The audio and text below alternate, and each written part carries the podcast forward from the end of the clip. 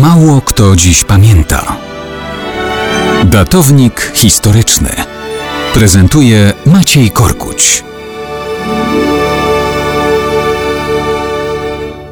Mało kto dziś pamięta, że 25 lat temu ostatnie dni swego życia spędził w Kabulu Mohammad Najibullah, szlachetny, boski rzeźnik. Jego nazwisko Najibullah znaczy właśnie szlachetny boski. Jeszcze nie nazywano go rzeźnikiem, kiedy jako młody działacz komunistycznej ludowo-demokratycznej partii Afganistanu postanowił zostać po prostu Najibem. Ta boskość jakoś nie współgrała z karierą w marksistowskim ugrupowaniu. Tam szybko piął się w górę. Kiedy w 1978 roku doszło do komunistycznego zamachu stanu, Najib znalazł się w rządzącej Radzie Rewolucyjnej. Sowiecki najazd na Afganistan był wsparciem dla budowy afgańskiej wersji komunizmu pod kuratelą Moskwy. Władzę przejął przywieziony przez KGB Babrak Karmal. Najib wówczas staje na czele krwawo zapisanej w dziejach Afganistanu policji politycznej. Ma w ten sposób na sumieniu dziesiątki tysięcy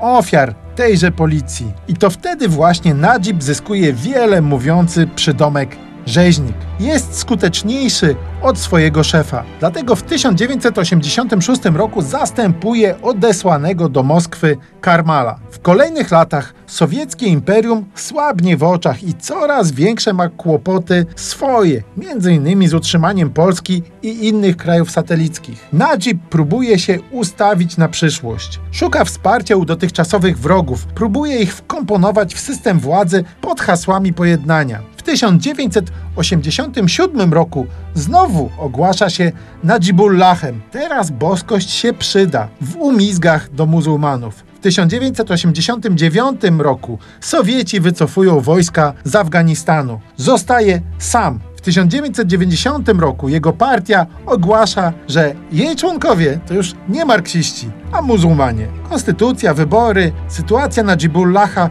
w nowych warunkach się komplikuje bez wsparcia Moskwy. Kiedy talibowie wkraczają do Kabulu, chroni się w przedstawicielstwie ONZ. Ci się nie przejmują żadną dyplomacją, zajmują całe budynki i wywlekają boskiego rzeźnika na zewnątrz. Najpierw go torturują, potem okrutnie mordują. Według niektórych podań trupa przywiązują do auta i ciągną po ulicach Kabulu. I tak skończył rzeźnik.